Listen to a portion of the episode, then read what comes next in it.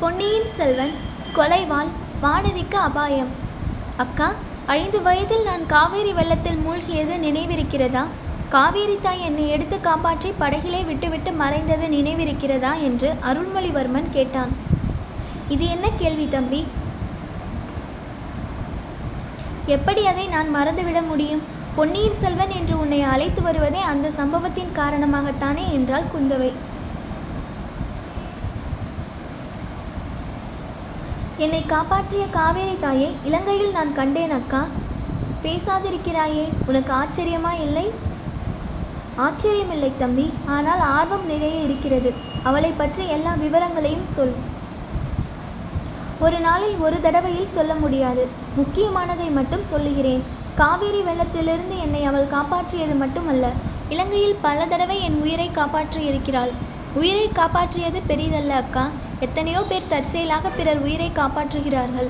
அவள் என்னிடத்தில் வைத்துள்ள அன்பு இருக்கிறதே, அதற்கு இந்த ஏழு ஈரேழு பதினாலு உலகங்களும் இணையாகாது. ஏன், நீ என்னிடம் வைத்துள்ள அன்பை கூட அடுத்தபடியாகத்தான் சொல்ல வேண்டும். அதை சொல்வதற்கு நீ தயங்க வேண்டாம். உன்னிடம் என் அன்பு அவ்வளவு ஒன்றும் உயர்ந்ததல்ல, சுயநலம் கலந்தது.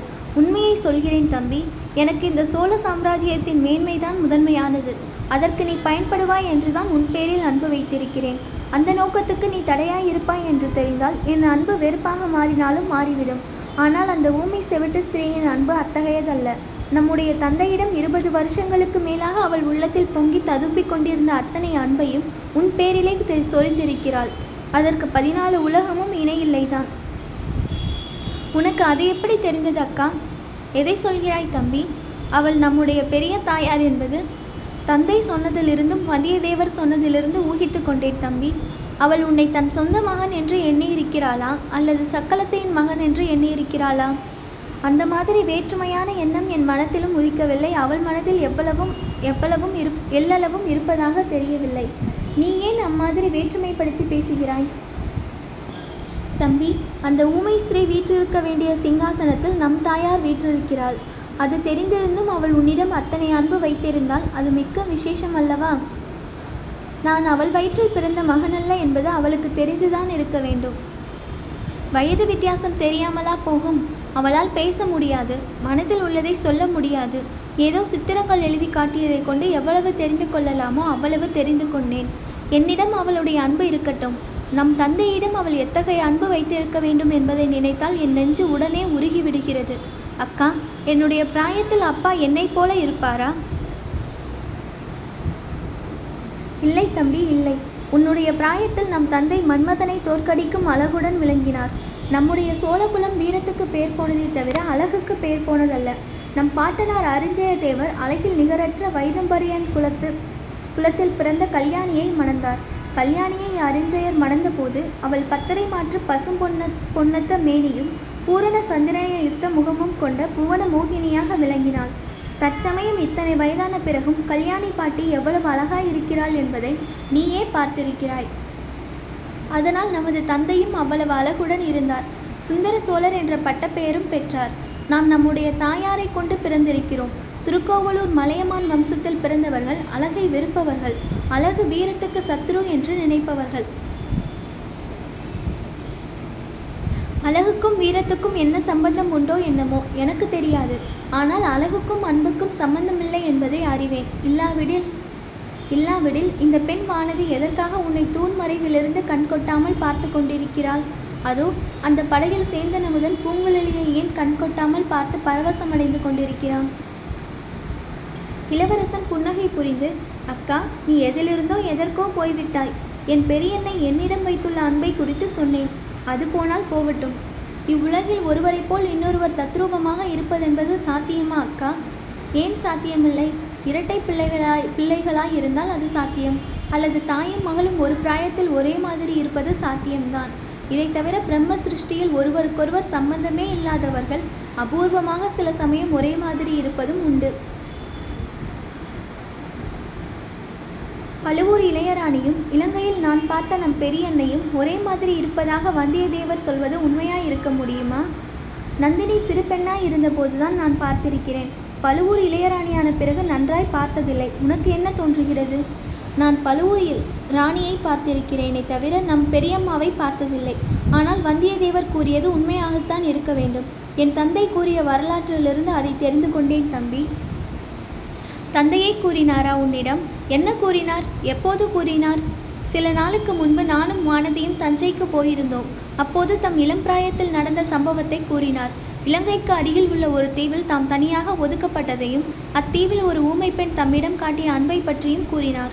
பராந்தகர் அனுப்பிய ஆட்கள் தம்மை அத்தீவில் கண்டுபிடித்து அழைத்து வந்ததை பற்றி சொன்னார். தமக்கு இளவரச பட்டம் சூட்டிய அன்று அரண்மனையின் வாசலில் நின்ற கூட்டத்தில் அவளை பார்த்தாராம். அடுத்த கணம் அவள் மறைந்து விட்டாளாம். அவளை தேடி அழைத்து வர முதன் மந்திரி அனிருத்தரையே அனுப்பினாராம். ஆனால் அந்த பெண் கலங்கரை விளக்கத்தின் உச்சியிலிருந்து கடலில் குதித்து இறந்துவிட்டாள் என்று அனிருத்தர் வந்து கூறினாராம். இந்த சம்பவம் நம் தந்தையின் உள்ளத்தில் இருபத்தி நாலு வருஷங்களாக இருந்து அல்லும் பகலும் வேதனை அளித்து கொண்டிருக்கிறது என்பதை அறிந்தேன். அவள் இறந்துவிட்டதாகவே தந்தை நினைத்து கொண்டிருக்கிறார். தம்மால் தமது குற்றத்தால் அவள் மனம் புண்பட்டு உயிரை விட்டுவிட்டதாகவே எண்ணிக்கொண்டிருக்கிறார். தம்பி, சோழ சாம்ராஜ்யத்தை பற்றி நம் மனக்கோட்டையெல்லாம் ஒரு புறம் இருக்கட்டும். நீயும் நானுமாக முயன்று நம் தந்தைக்கு செய்ய வேண்டிய கடமை ஒன்று இருக்கிறது.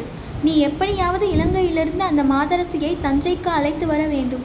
தந்தையிடம் அவள் இறந்துவிடவில்லை, உயிரோடு இருக்கிறாள் என்பதை நேரில் நிரூபித்து காட்ட வேண்டும். இல்லாவிட்டால் நம் தந்தைக்கு இந்த ஜென்மத்திலும் மனச்சாந்தி இல்லை, மறு ஜென்மத்திலும் அவருக்கு நிம்மதி இருக்க முடியாது. அக்கா, சமீபத்தில் நான் இரண்டு மூன்று தடவை மரணத்தின் வாசல் வரையில் சென்று திரும்பினேன். அப்போதெல்லாம் என் மனத்தில் தோன்றிய எண்ணம் என்ன தெரியுமா? பெரும் பெரியம்மாவை தந்தையிடம் அழைத்து போய்விடாமல் செத்து போகிறோமே என்ற ஏக்கம்தான். அக்கா, அந்த மாதரசியை நினைத்தாலும் என் உள்ளம் குமுறுகிறது. வாயிருந்தால் மனதில் உள்ள குறைகளையும் வேதனைகளையும் வெளியிட்டு சொல்லி ஆறுதல் அடையலாம். காது இருந்தால் பிறர் கூறும் ஆறுதல் மொழிகளை கேட்டு துக் துக்கம் தீரலாம். வாயும் செவியும் இல்லாத ஒருத்தி என்னுடைய நிலையை எண்ணிப்பார். உள்ளத்தில் குமுறும் அன்பையும் ஆர்வத்தையும் துன்பத்தையும் வேதனையையும் கோபத்தையும் தாபத்தையும் எல்லாவற்றையும் மனத்திற்குள்ளே அடக்கி வைத்திருக்க வேண்டும். அதிலும் நம் பெரியன்னையைப் போல் ஆசாபங்கம் அடைந்தவளின் மனோநிலையை பற்றி சொல்ல வேண்டுமா? அவள் பைத்தியக்காரியைப் போல் இலங்கை தீவின் காடுகளில் சுற்றித் திரிந்து கொண்டிருப்பதில் வியப்பென்ன? அதையெல்லாம் நினைக்க நினைக்க என் நெஞ்சு வெடித்துவிடும் போல் இருக்கிறது. அவளை எப்படியாவது அழைத்து வந்து தந்தையிடம் சேர்ப்பிக்க வேண்டும் என்ற ஆர்வம் உண்டாகிறது. ஆனால் நம் தந்தை அதை விரும்புவார் என்று நினைக்கிறாயா அக்கா? தந்தை விரும்பினாலும் சரி, விரும்பாவிட்டாலும் சரி, நம்முடைய கடமை அது. தம்பி, இறந்து போனவளின் ஆவி வந்து அவரை துன்புறுத்துவதாக எண்ணி இரவு நேரங்களில் நம் தந்தை அலறுகிறார். இதனாலேயே அவர் உடம்பும் குணமடைவதில்லை. இது எப்படி உனக்கு தெரிந்தது? இதுவும் தந்தை சொன்னாரா? தந்தையும் சொன்னார், என் வானதி என் தோழி வானதியும் சொன்னாள். வானதி சொன்னாளா?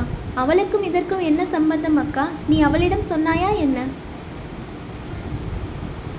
இல்லை இல்லை, தஞ்சை அரண்மனையில் ஒரு நாள் நிகழ்ந்ததை அவள் வாய்மொழியாகவே சொல்ல சொல்கிறேன்.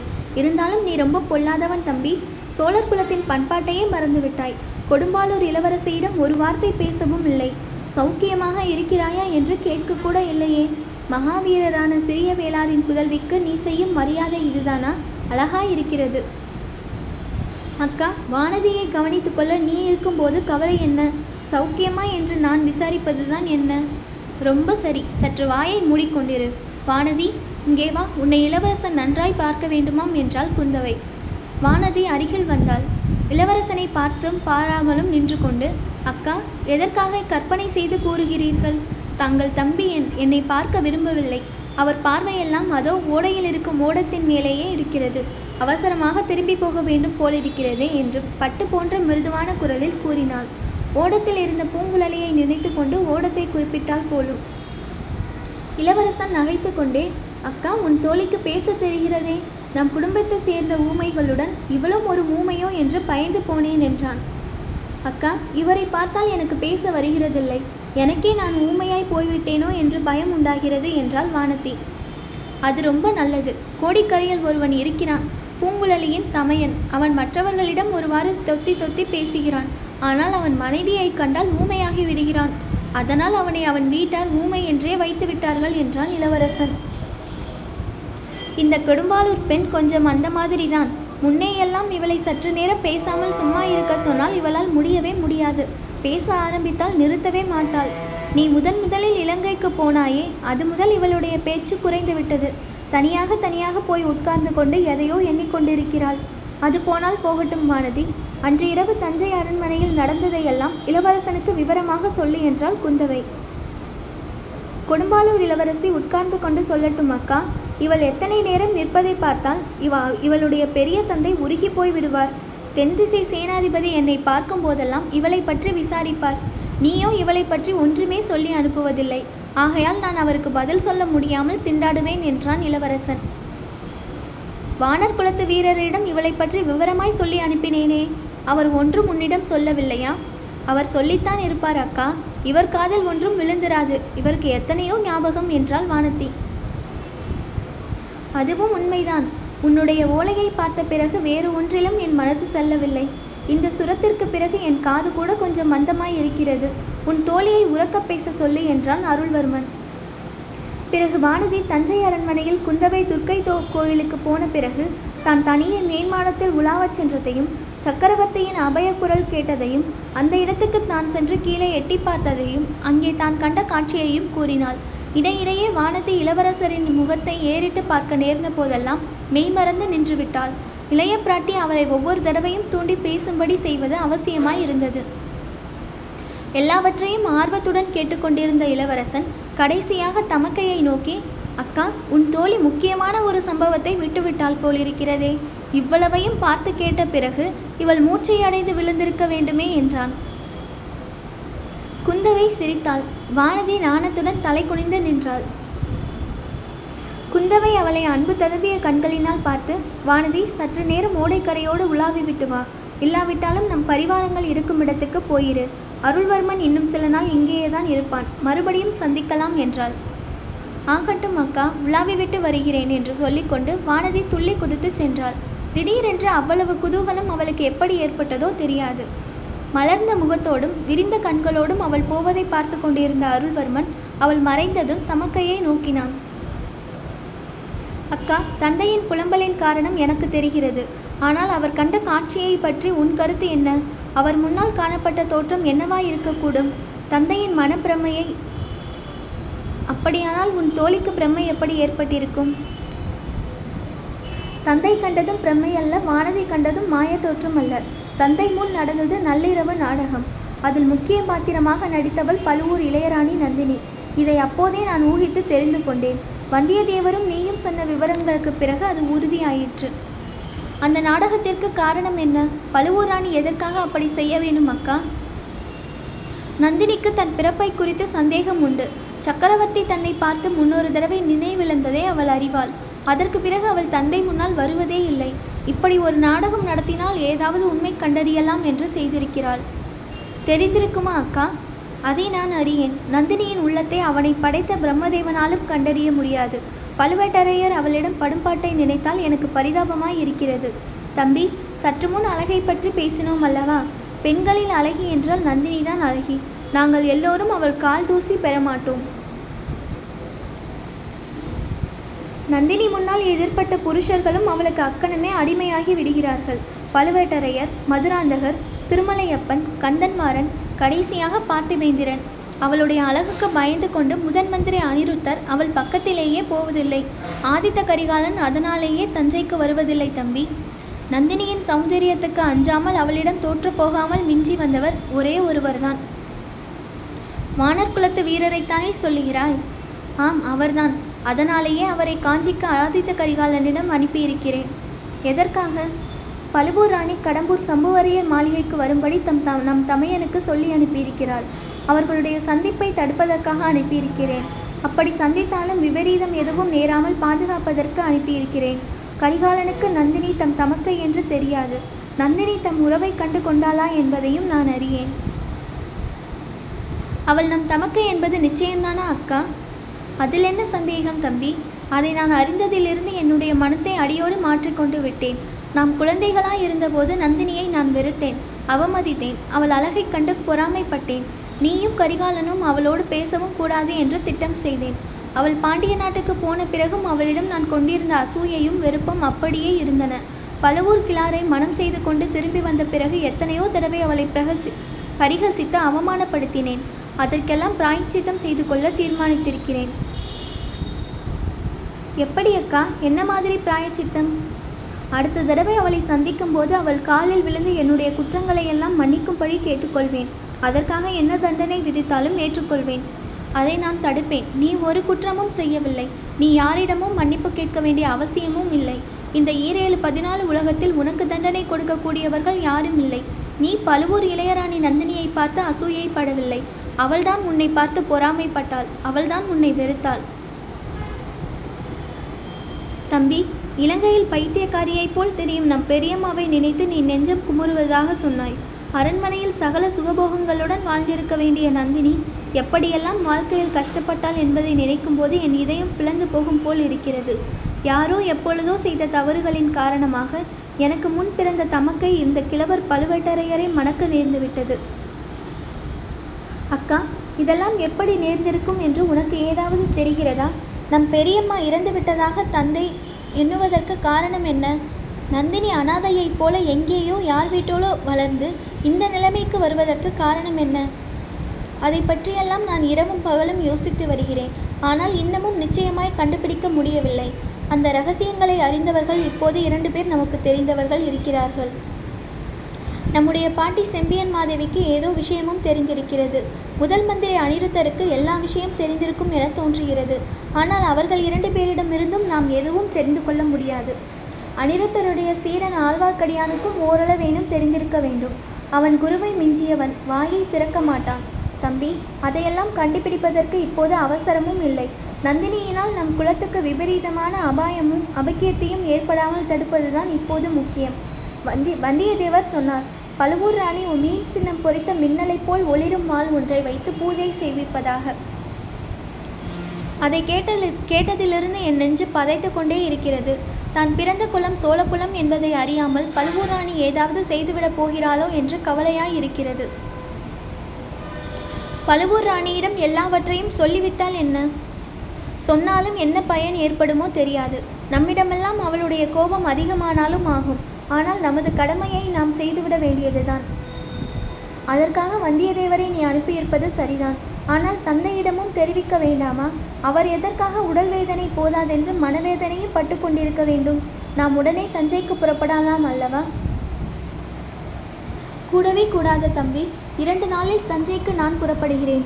ஆனால் இந்த சூடாமணி விகாரத்தில் தான் நீ இன்னும் சில காலம் இருக்க வேண்டும். ஏன் அப்படி சொல்லுகிறாய்? தந்தனை தந்தையின் கட்டளையை மீறி என்னை இங்கே இன்னமும் ஒளிந்து மறைந்து வாழ சொல்கிறாயா? ஆம், நீ இப்போது தஞ்சைக்கு வந்தால் நாடெங்கும் ஒரே குழப்பமாகிவிடும். மக்கள் மதுராந்தகர் மீதும் பழுவேட்டரையர்கள் மீதும் ஒரே கோபமாய் இருக்கிறார்கள். உன்னை சிறைப்படுத்தி கொண்டு வர சொன்னதற்காக சக்கரவர்த்தி மீது கூட ஜனங்கள் கோபமாய் இருக்கிறார்கள். உன்னை இப்போது கண்டால் மக்களின் உணர்ச்சி வெள்ளம் பொங்கி பெருகும். அதன் விளைவுகள் என்ன ஆகுமோ தெரியாது. உடனே உனக்கு பட்டம் கட்ட வேண்டும் என்று ஜனங்கள் கூச்சல் போட்டாலும் போடுவார்கள். தஞ்சை கோட்டையையும் அரண்மனையையும் முற்றுகை போடுவார்கள். ஏற்கனவே மனம் புண்பட்டிருக்கும் தந்தையின் உள்ளம் மேலும் புண்ணாகும். தம்பி, ராஜ்யத்துக்கு ஆபத்து வந்திருக்கிறது என்று உன்னை நான் வர சொல்லி ஓலை எழுதினேன். அதே காரணத்துக்காக இப்போது நீ திரும்பி இலங்கைக்கு போய்விட்டால் நல்லது என்று நினைக்கிறேன். அக்கா, அது ஒரு நாளும் இயலாத காரியம். நம் தந்தையை பார்க்காமல் நான் திரும்பி போக மாட்டேன். தஞ்சைக்கு நான் ரகசியமாக வருவது நல்லது என்று நினைத்தால் அப்படியே செய்கிறேன். ஆனால் சக்கரவர்த்தியை நான் பார்த்தே ஆக வேண்டும். அவரிடம் என்னை காப்பாற்றிய காவேரி அம்மன் யார் என்பதை சொல்ல வேண்டும். அதையெல்லாம் நானே சமயம் பார்த்து சொல்லிவிடுகிறேன். நீ வந்துதான் தீர வேண்டுமா? நேரில் பார்த்த நானே சொன்னால் தந்தைக்கு பூரண நம்பிக்கை ஏற்படும். என் மனமும் ஆறுதல் அடையும். பெரியம்மாவையும் அழைத்து கொண்டு வருவதற்கு அவருடைய அனுமதியையும் பெற்றுக்கொள்வேன். அருள்வர்மா, உன் இஷ்டத்துக்கு நான் குறுக்கே நிற்கவில்லை. ஆனால் இன்னும் ஒரு வார காலம் சூடாமணி விகாரத்தில் இரு. நான் முன்னதாக தஞ்சைக்கு போகிறேன். நீ வந்திருப்பதாக தந்தையிடம் அறிவித்துவிட்டு செய்தி அனுப்புகிறேன். தம்பி, நான் இங்கே உன்னை தேடி வந்தது உன்னை பார்ப்பதற்காக மட்டுமல்ல, உன்னிடம் ஒரு வரம் கோரி பெறுவதற்காக வந்தேன். அதை நிறைவேற்றி வைத்துவிட்டால் பின்னர் உன்னை தொந்தரவு செய்ய மாட்டேன். ஆண் பிள்ளைகள் அபாயத்துக்கு உட்பட வேண்டியவர்கள்தான். வீர சௌரிய பராக்கிரமங்களின் இணையில்லாதவன் என நீ புகழ்பெற வேண்டும் என்பது என்பதுதான் என் ஆசை. ஆனால் மறுபடி நீ உன்னை அபாயத்துக்கு உட்ப உட்படுத்தி கொள்வதற்கு முன்னால் என்னுடைய கோரிக்கையை நிறைவேற்றி கொடுக்க வேண்டும். இவ்வளவு பெரிய பீடிகை எதற்கு அக்கா? நீ சொல்லுவதை என்றைக்காவது நான் மறுத்ததுண்டா? மறுத்ததில்லை. அந்த நம்பிக்கையோடு தான் இப்போதும் கேட்கிறேன். ஆதித்த கரிகாலன் கல்யாணம் செய்து கொள்ளவில்லை, கல்யாணம் செய்து கொள்வான் என்றும் தோன்றவில்லை. சுந்தர சோழரின் குலம் உன்னால் தான் விளங்க வேண்டும்.